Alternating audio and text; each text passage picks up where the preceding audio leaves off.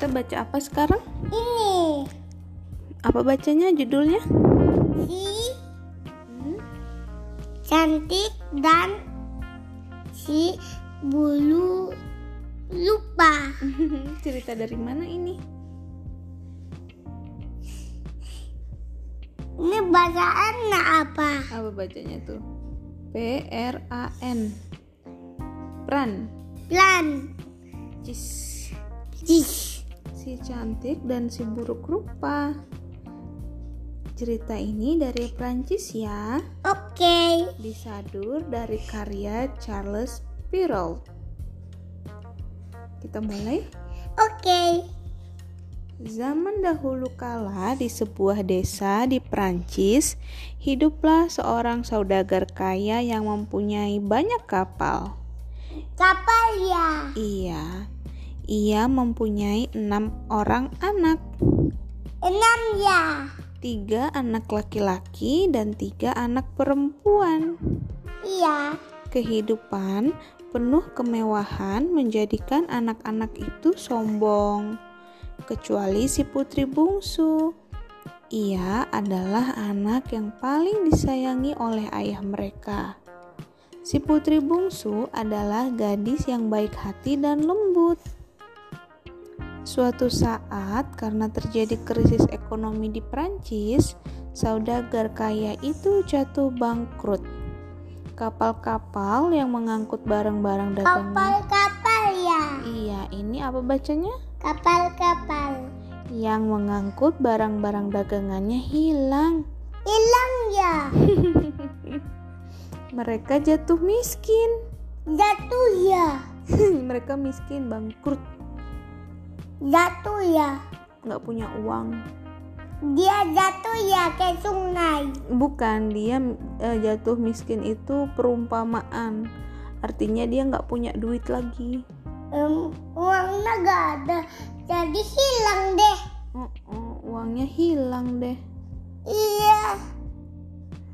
Uangnya hilang ya bu. Iya, uangnya nggak ada. Uangnya gak ada. Jadinya dia nggak bisa beli apa-apa.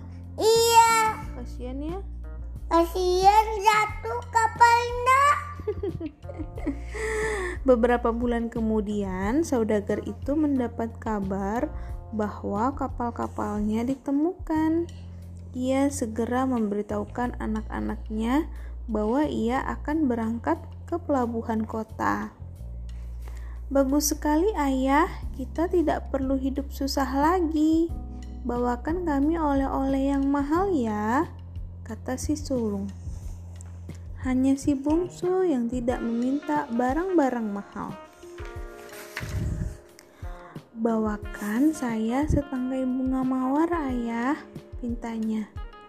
Sang ayah lalu pergi ke pelabuhan kota.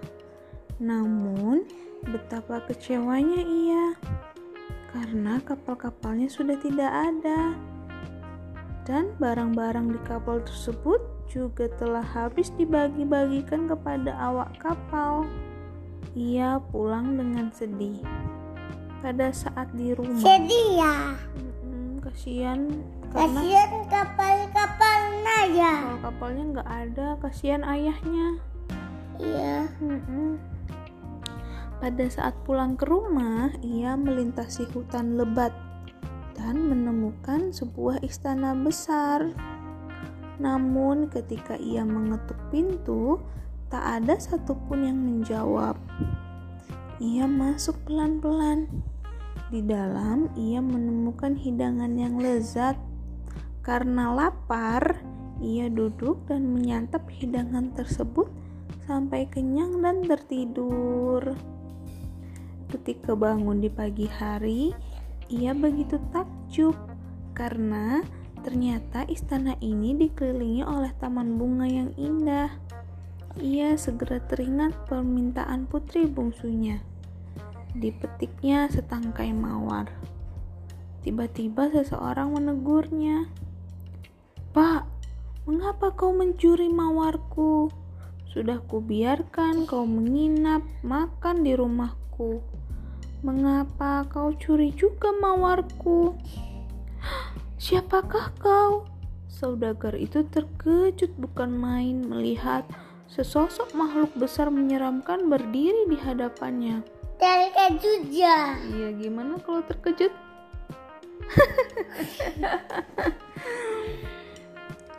Aku adalah pemilik rumah ini. Iya. Oh, maaf tuan, aku memetik bunga ini untuk anakku yang bungsu. Ia meminta dibawakan bunga mawar sebagai buah tanganku.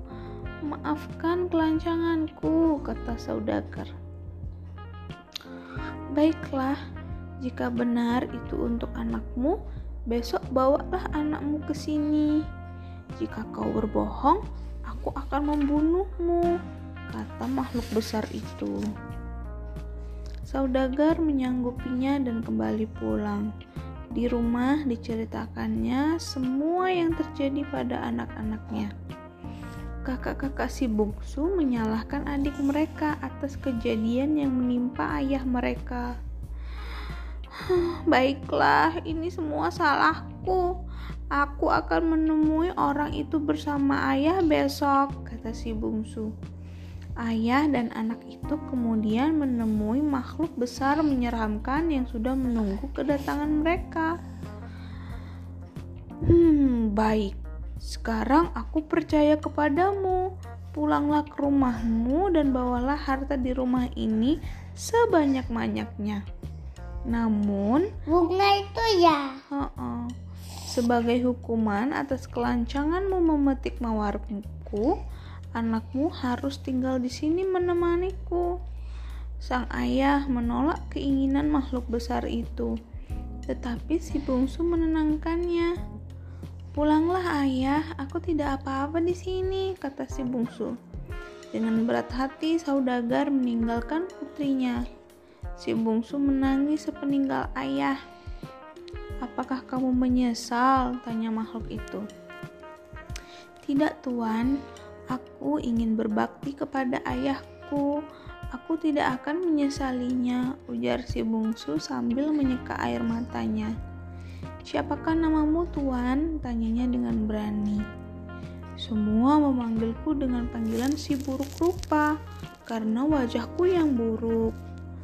Ternyata si buruk rupa tidak seseram wajahnya. Si bungsu lama-kelamaan menjadi tenang dan betah tinggal di sana. Mereka bersahabat dengan baik. Si bungsu yang cantik sering juga bernyanyi sambil berdansa dengan si buruk rupa. Kamu tidak hanya cantik, tapi juga pandai bernyanyi dan berdansa, puji si buruk rupa. Suatu malam, si bungsu bermimpi bahwa ayahnya sakit keras. Ia lalu menceritakan mimpinya pada si buruk rupa sambil menangis. Si buruk rupa mengizinkan untuk menengok ayahnya. Namun waktumu hanya satu minggu. Lebih dari itu aku akan terbujur kaku dan mati. Itulah yang disampaikan si buruk rupa dengan berat melepaskan gadis cantik yang baik hati itu. Si bungsu pun pergi mengunjungi ayahnya. Tak terasa sudah seminggu lamanya ia di sana. Suatu malam ia kembali bermimpi. Ia melihat si buruk rupa kesakitan dan kemudian terdiam kaku. Keesokan harinya, tanpa pamit lagi kepada ayahnya, ia bergegas kembali ke istana si buruk rupa. Ia menemukan si buruk rupa sudah terbujur kaku. "Hmm, Bangunlah, tolong sembuhlah. Walaupun kau menyeramkan, aku merasa nyaman berada di sisimu. Aku mohon sembuhlah. Tangis si bungsu sambil mengguncang tubuh si buruk rupa. Air matanya menetes jatuh ke wajah si buruk rupa. Seketika itu juga terjadi keajaiban. Si buruk rupa berubah wujud menjadi seorang pangeran yang sangat tampan. Ternyata ia adalah pangeran yang dikutuk menjadi makhluk buruk rupa. Kutukan itu akan tercabut Itu lagi. jika Itu. kejatuhan air mata seorang gadis yang tulus menyayanginya. Mereka pun menikah dan hidup bahagia. Seseorang yang fisiknya buruk tidak selamanya adalah orang yang jahat. Seringkali hati mereka lebih mulia daripada orang lain. Habis ceritanya. Tepuk tangan dulu dong, ibu kan udah selesai cerita. Ini. Eh, tepuk tangan dulu. Ini lagi. Apa lagi yang dibaca? C Bacanya apa itu? E I Mhm. E D E L E L L A. Bacanya? Cin, Ta cende, la. Cinderella. Iya. Apa? Cinderella. Oke, kita lanjut baca Cinderella.